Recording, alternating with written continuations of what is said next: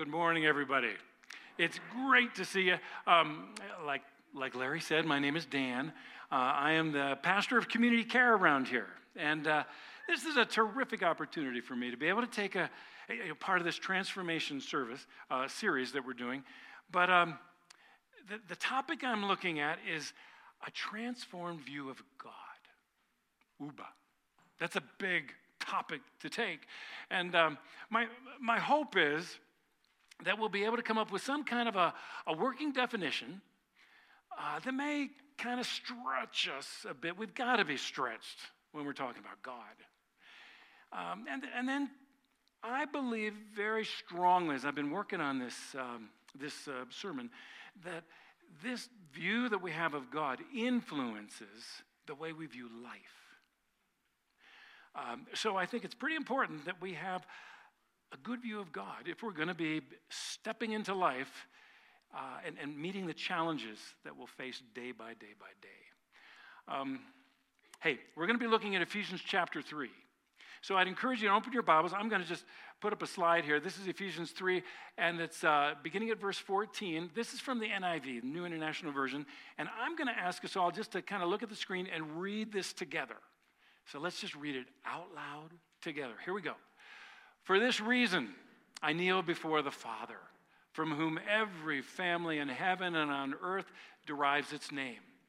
And I pray that out of his glorious riches, he may strengthen you with power through his Spirit in your inner being, so that Christ may dwell in your hearts through faith.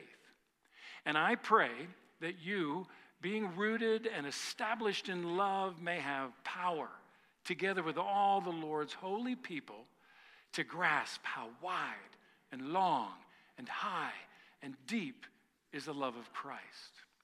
And to know this love that surpasses knowledge, that you may be filled to the measure of all the fullness of God.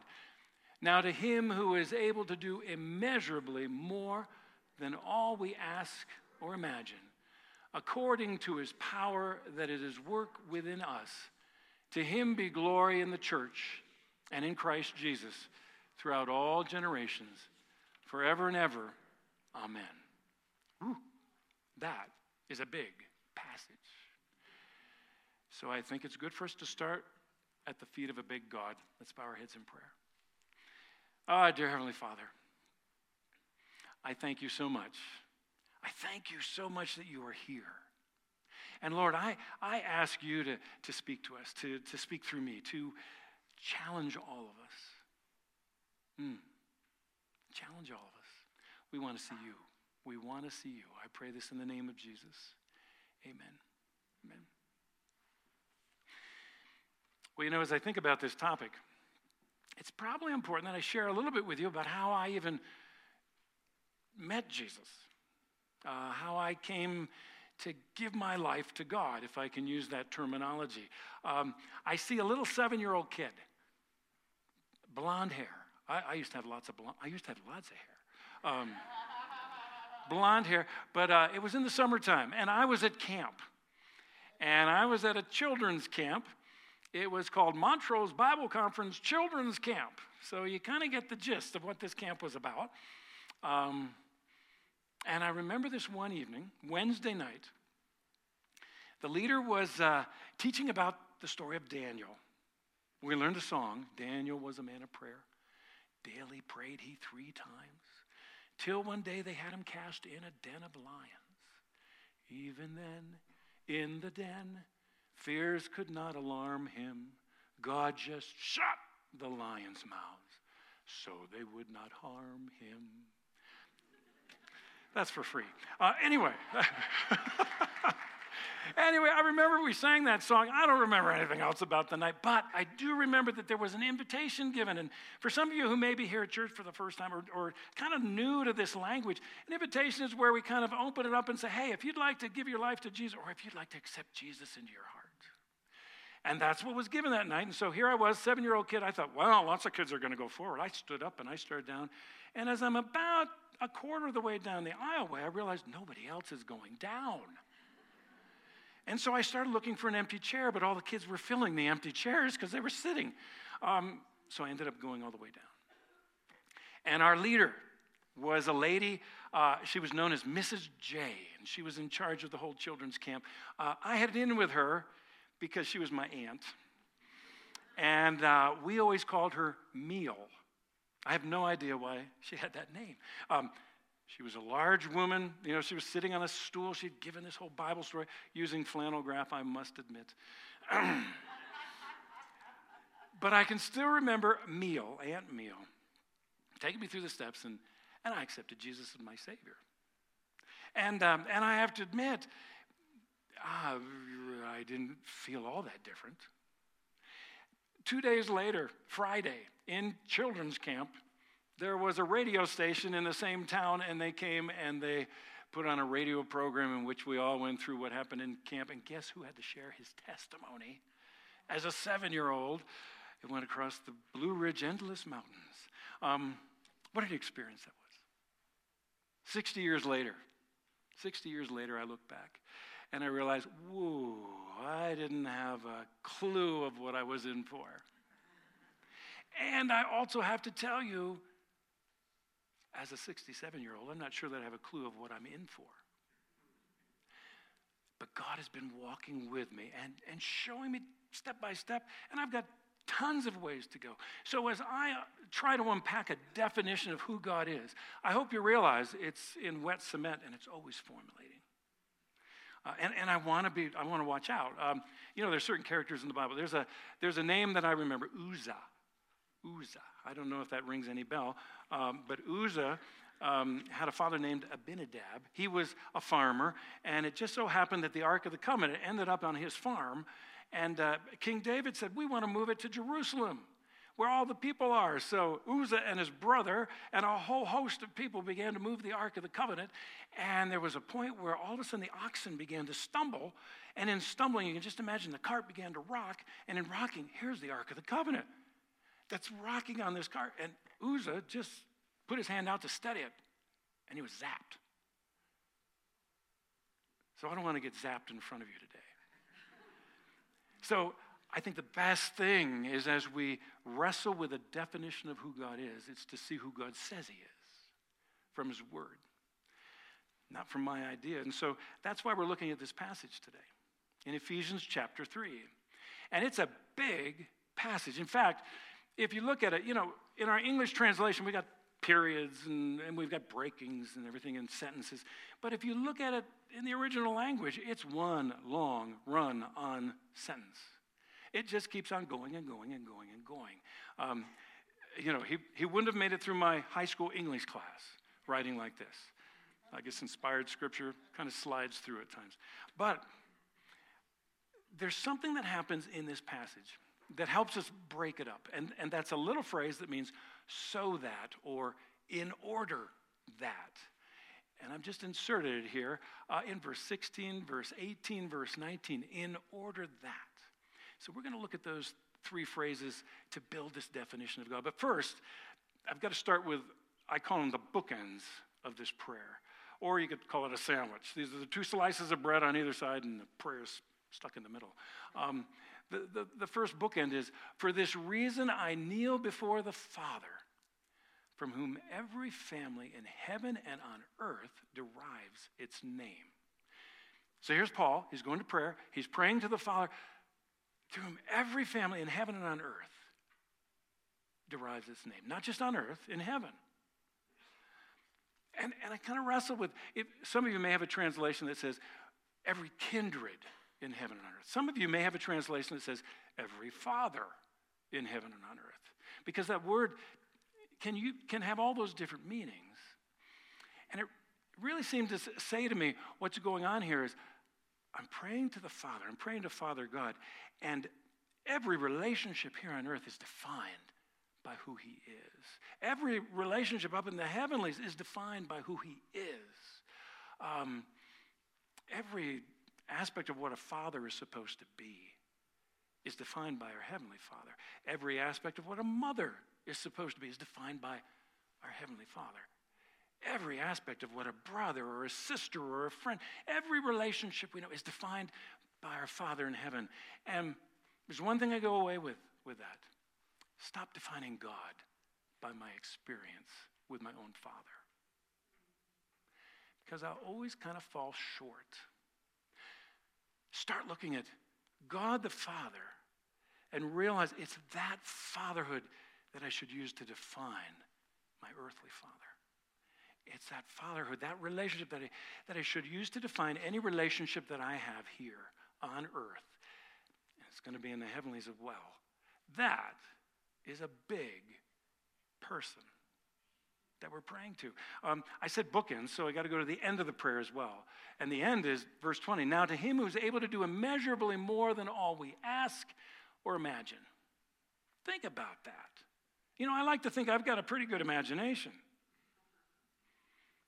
But this is saying I can't even begin to imagine God. Um, that's, that, that's big. That's big. Uh, so we had a staff retreat this past weekend up in Evergreen. We had a great time. And the last day, Aaron, Aaron Bjorklund, I'm not sure where Aaron is, but anyway, Aaron led us in a uh, devotional. And he challenged us. He said, I want each of you to kind of think what are those goals that you have for your departments? What are those visions you've got for your departments? So we're all getting them, we're jotting them down on paper. And then he says, Now I want you to pray. And I want you to multiply that goal by 10,000. I could only do a 1,000, and that was even out of the range. But uh, I thought, wow, that's a little bit big for me to even grasp. But this is saying even more, even more than I can multiply by 10,000. Um, many of you know I, I have a habit of waking up in the middle of the night. And I wake up, and then my mind starts going, and then I'm awake. And I found what I need to do is I need to go downstairs. I, well, first, grab a bathrobe, get my slippers on, go downstairs, walk out onto the deck, and look up. I need to get my star fix. By that I mean just to see the awesome immensity of the universe around me. And I know I only see a very small, small, small part of it. But it stretches my imagination. And there's something about realizing that God knows every star, every planet, every galaxy. He's got them all named. He holds them in the palm of his hand, and, and he's right there with me in bed. I found that helps me fall back to sleep. God is immense. So I want to start our definition um, with these two bookends. And, you know, at first I was thinking, oh, God is awesome. But then I thought, well, that's got too many loaded baggage to it. You know, God is awesome. So what I want to say is God is awe inspiring. Our God is awe inspiring, and He draws us, that, it's that awe that draws us into worshiping Him. Uh, what a wonderful time it was to sing today. I loved hearing you sing those songs. Even that one that Aaron taught us. You were singing it by the second refrain or something like that, and, and you didn't even know it. What a wonderful thing because God is awe inspiring. Mm. So it brings me to that, um, that first little phrase that I've got here in verse 16 in order that. So he's praying to this father who is, who is awe inspiring, in order that out of the glorious riches he may strengthen you with power through his spirit in your inner being, so that Christ may dwell in your hearts through faith. That, that first little part of our definition, God is awe inspiring, does blow my mind. I mean, it's hard to think about, but, but this concept is hard to rationalize. Because as I look at that, it, it's talking, he's, he's praying to the Father. And out of the glorious riches that the Father has, he's saying, May his Spirit strengthen you with power so that Christ may dwell within you. The Father's glorious riches, the Spirit's power, the Son's presence. Father, Son, Holy Spirit. Three in one. We call it the Trinity or the triunity. And it's tough for us to get our arms around this thing. Um, let me go back to Genesis. Genesis chapter 1, then God said, Let us make man in our image and our likeness. So God created man in his own image. In the image of God, he created him. Male and female, he created them. Right there, you can see. One time he's saying, Let's make him in our image. Next time he's saying, so I'm going to make him in my image, in, in his image, singular. You, have got that thing. And there's another kind of juxtaposition that doesn't necessarily jump out at us in the English. Then God said. That word for God is plural. And that word said is singular. He said, God's, he said. That does not, now talk about flunking an English class. That just doesn't make sense to us. Um, if you go to Genesis chapter 2, there's a word that's used throughout Genesis chapter 2 Lord God. Lord God. Lord is singular, God is plural. And it puts them both together. Oh my goodness. And I sit there and I try to wrestle with this whole thing of this triunity of this God that we follow. And I have to admit, over the 60 years since starting this journey with God, that's been one of those little sticky wickets where I've always wrestled with Him on. But, but probably about 25 years ago, I came to this conclusion that said, hey, you know, that's a pretty good thing that it's a proof to me that Christianity is true. Because if there was anybody trying to come up with a religion and just write it, they would never think of the Trinity. They would stay as far away from something as irrational as that. Three people in one. This is God revealing himself to us. Three people in one. And so I take that definition God is awe inspiring. God is an awe inspiring community of one. And that may not strike us, but, but one of the things that comes out to me in that definition, I go back to John chapter 17, where Jesus, the Son, is praying. He's at the end of his ministry. He's getting ready. He knows the next day he's going to be crucified. He knows the resurrection is going to be coming. He knows he's going to be leaving his disciples. And he has this amazing prayer in John 17. And he prays this toward the end of this prayer. My prayer is not for them only. In other words, my prayer is not just about these 12 disciples you've given me.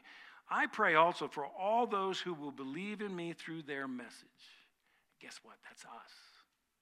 So Jesus, 2,000 years ago, was praying for us, and he says, That all of them may be one, Father, just as you are in me and I am in you.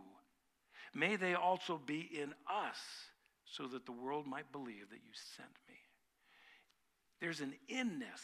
That's the only way I can say it. Some kind of an inness of this community. Jesus is in the Father. The Father is in Jesus. The Spirit is in the Father, the Father is in the Spirit. The whole process of the Trinity, they're in each other. They're one. I, I can't paint it for you. You know, I know we come up with things like take an egg. You got the shell, you got the yellow, and you got the white. There's a Trinity. No, there's not the Trinity. because they're one. It, it stretches, it boggles our imagination. And it takes me back to this prayer that says, I can't even imagine it. This God that we worship. But He's a community. And guess what? Even in this prayer that we have, He says, we're looking at the Father, we're looking at the Spirit, we're looking at the Son, so that Christ, the Son, may dwell in us, in our hearts. There's that inness, that oneness. Um, I'm thankful that I'm not the only one that has to wrestle with this because good grief, we'd never come up with any kind of answers. But there's a, there's a term, and I just share it with you, eh, kind of impress you, but you know, if someone ever says this to you, you can kind of say, oh, I already heard this. Um, perichoresis, perichoresis. It's a Greek word, perichoresis, and it's what people have used to describe this Trinity and how they interact together, how they indwell each other, how they work together. Perichoresis. In fact, they've said the best way that we can describe this Trinity is using the word dance. They dance together. There's a oneness in their movements. They dance. And, and that's coming from a Baptist preacher's kid who, who was never allowed to dance. Um, you, you know, I, okay, I share this with the first service. And let's see if I've got, yeah, somebody came up and gave me a note. But I shared how, even as a third grader, I remember, I do remember this very distinctly, going in with my little note to the phys ed teacher and handing it to him. And the note said, Please excuse Dan from the phys ed class today as you're teaching square dancing. And I remember sitting in the bleachers watching all my classmates learn how to square dance. I think I was, I think I was injured for life. Um, I have two left feet still to this day. And I know, I'm looking at Teresa down here who's in staff, and she wants to teach me to dance so much. I, I need to learn. But someone came up afterwards and handed me a note Dan, I believe God wants you to join the square dance. Perichoresis, the Trinity, God, the three in one, a community, and they come and they invite us into their community. They want us to be part of them. Oh, that, that's big. That's big. Let's go to the next phrase. The next phrase, in order that you may have power together with all the Lord's holy people to grasp how wide, how long, how high, how deep is the love of Christ. Again, a huge thought. How wide, how long, how high, how deep is this love that Christ brings into us because he's dwelling inside of us. And this prayer is that we would come to understand what that is. Um, I couldn't come up with any good explanations of it until I was reading this book called uh, Experiencing the Trinity by Darrell Johnson. And he kind of put it this way, and I think it, I think it hits something right on the head. Uh, his love is wide enough. His love is wide enough to embrace all seven and a half billion people on our planet. Every tribe, nation, people, tongue. Every country. Um, it doesn't regard what those people have done. He loves them. And he so much wants them to embrace his love. But he's embracing them. Do you ever think there's some people that miss out, that, that aren't loved by God? Let me tell you, you're wrong. They may not realize they're loved by God. His, his love is wide enough. His love is long enough to encompass all time. All time. And, into eternity from either ends of time. I mean, way back before time even started, way back before the universe was even put together. God, his love was as consistent then as it is now. And way far into the future, beyond our time span, as we get into eternity, his love is going to continue and continue and continue. And that boggles my mind. But that's the God that we're asked to walk with. His love is deep enough deep enough to leave the heavenly place wherever He is to come down here, to walk in our shoes, to, to put on our skin, to know the murk and mire of this world. His love is so deep that it allowed Him to go to the cross on our behalf. His love is so deep that it allowed Him to conquer death once and for all. And His love is so high to lift us, to lift our sin from this muck and mire and bring us up into His community, into His relationship with Him. Boy, That's a, that's a big, that's a big challenge. And so we come to this third aspect of the definition. Now, I don't know. Okay, I'm going to say, can we remember the other two? God is an awe inspiring community of one. Very good. Who invites us into their love. Who invites us into their love. This is the God that that we've embraced. This is the God I gave my life to when I was seven years old, who invites us into their love. Finally, we come to that last phrase in order that you may be filled to the measure of all the fullness of God. Again, a mind boggling concept, but we're to be filled up to the brim. That means it's possible.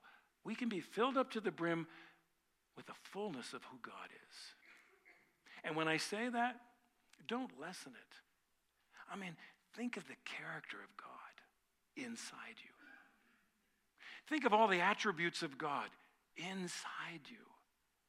Think of all the presence of God inside you, His holiness, His relatability. It's inside you that we could be filled with the fullness of God. I, again, it's, it's hard to imagine this. And Paul told us that. You're going to have a hard time imagining this. Okay, I agree. I guess I go back to Adam and Eve in that garden. And um, there's, a, there's a Hebrew word that means peace, but it's called shalom. Shalom. And we oftentimes think that peace is the absence of war, the absence of problems. But the concept of shalom is much greater. It's, it's wholeness, it's completeness, it's having purpose, it's, it's having vision, it's having fullness. And when I go back to that garden and I see the shalom that Adam and Eve were invited into, to be able to walk and talk with this God who's way beyond my imagination, it makes me kind of wonder what did they see? You know, I've often kind of pictured that when God came to walk with Adam and Eve, when Lord God came to walk with Adam and Eve, it was kind of an old guy. Matt might have even had a cane. Come walking along with them and they're talking. I wonder if it was three of them. I wonder if it was a community. Here comes the Father, the Son, the Holy Spirit, say, Hey, you guys, let's walk. Let's walk. We want to show.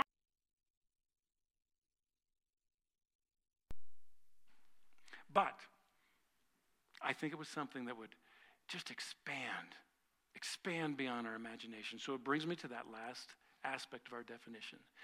God is an awe inspiring community of one who invites us into their love so we may live life in God's fullness. Now, since I haven't been incinerated, I think we're on the right track.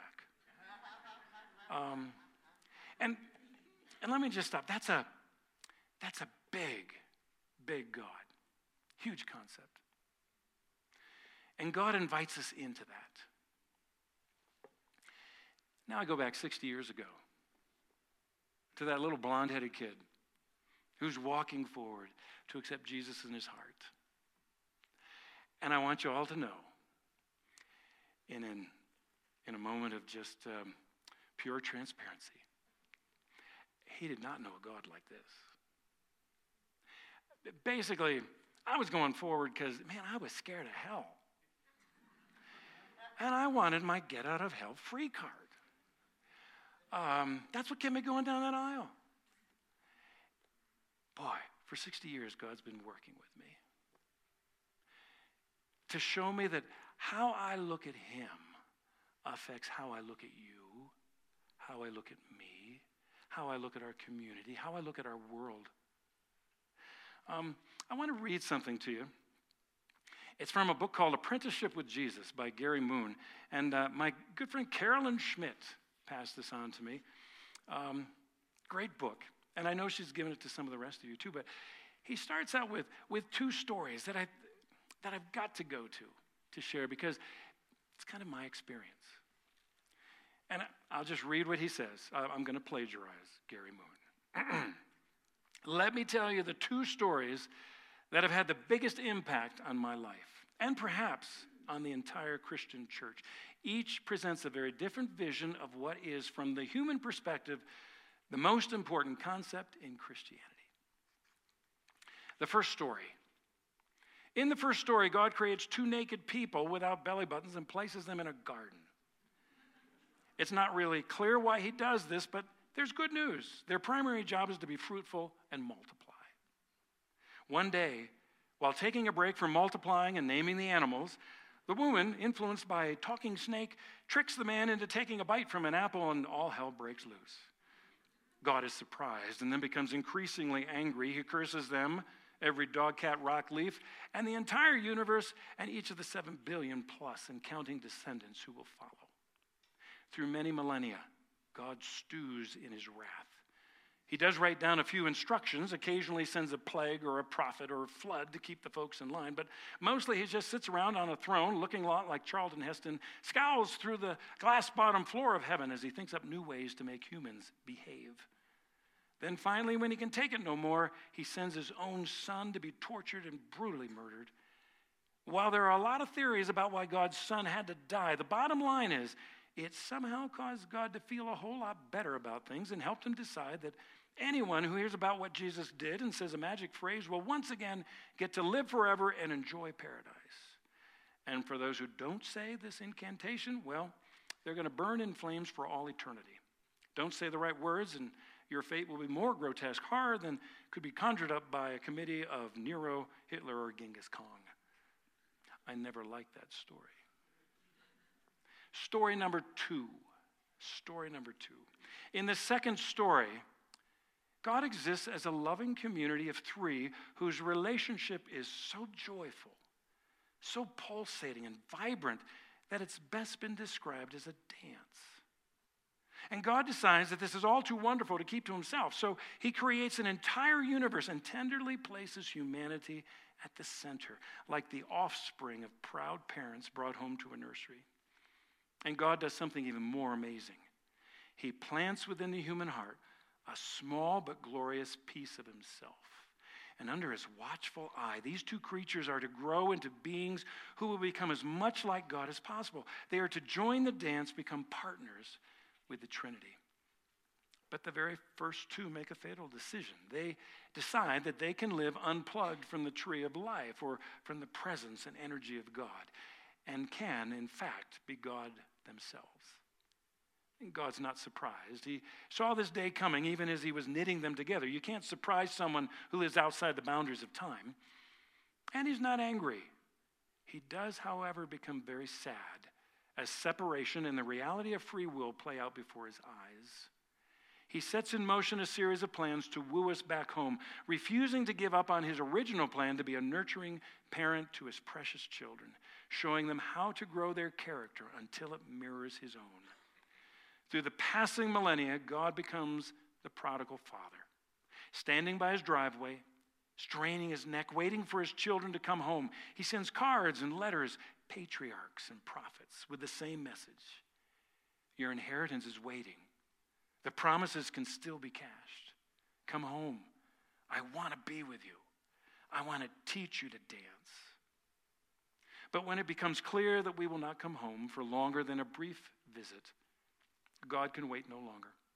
He empties himself of divine dignity and wades into the murk and sits down in the mire alongside his prodigal children, becoming as much like us as possible for a while so that we can learn to be like him forever. Jesus brings the good news that the doors to the kingdom of are open wide and that the Trinity still wants us to join the dance, to become as one with them as they are with each other. And he inhales death and separation into himself, and he shows through the gruesome image of crucifixion what it's like to, look, to, to freely die to all that is separate from the will of God. And then he demonstrates through his resurrection that he knows what he's talking about. Mm, but that's not all. He sends His Holy Spirit with music and a dance chart so that we can learn how to waltz with the Trinity even now as we wait for the real party to begin. I like that story. Now, I have to admit, as a seven year old, I kind of been taught that first story. And I have to admit, throughout those 67 years of my life, oftentimes I default back to that first story. But I so much want to live in the second story. Because when I go back to that first story, this is what happens to me. I become uncomfortable to be with God. I mean, let's face it, God is scary. God is angry. I don't want to do something to, to rile him up. So there's, there's not really that impetus that wants to be with God when I'm starting from that first story. Um, I become more and more behavior oriented. And by that I mean, I'm trying to come up with what are the right things I need to do so I can make sure that God will be pleased with me. Um, how do I control God? Maybe another way to look at that is my religion becomes wrath management. I'm looking for those little loopholes. Uh, spiritual disciplines become dry and obligatory. Dry and obligatory. Um, having a quiet time in the morning is something I have to do. It's not something I want necessarily. Oh, and the worst is the last one. Obedience is motivated by shame and guilt. And I'd add fear. Fear. But when I find myself walking in that second story, my outlook totally changes. Instead of finding myself uncomfortable to be with God, I, I grow in my desire to be with them. I, I realize they love me. I don't have to be afraid of them. They love me. In fact, they loved me when I was born. They loved me when I was doing all these stupid things before I became a follower of theirs. They love me even when I do stupid things as a follower of theirs. They love me. I want to be with them. Um, instead of being so concerned with what I do, I start to realize there's nothing I can do to make God love me more or to make him love me less. His love is the same, and it's been eternity's past and eternity's future. Wow. Spiritual disciplines that seem dry and obligatory become tools to help me deepen my walk with God. Boy, the opportunity to have a quiet time in the morning, just me and God, wow. And, and to picture the three of them opening up this word, or opening up my mind, or opening up my eyes to see the beauty of what they've made around me. What a privilege to be able to talk to them in prayer, to be able to read their word, to be able to walk in nature and let them open my heart. It becomes tools to deepen my walk with them. And finally, the best of all for me, obedience becomes motivated by love, by God's all encompassing love. I, I, don't have to worry about making a mistake because God is there as a parent to, to help me, to get me back up on my feet, to walk with me. Mm. That's the story I want to embrace and live in. And you know, I envision for us that story. Because I, I can't help but wonder what it would be like as we think about this God who's so awe inspiring and, and, and is, is so beyond our imagination of being three in one, but invites us into their amazing love of a community together, and then empowers us to be able to walk in their shalom into this world around us, and to be used to spread that fullness that He wants to see everybody have. What a great thing that would be. Can you imagine what South would be like to be a church known for that? To walk into this community with that God and that second story. Let's bow our heads in prayer. Oh, my dear Father, Son, and Holy Spirit, I'm amazed. I, I, I can't even think fully or imagine all of who you are. But how wonderful that you invite me to be in you. Oh God, I know you invite each and every one of us to be in you. Ah, oh, thank you. Father, lead us in worshiping you.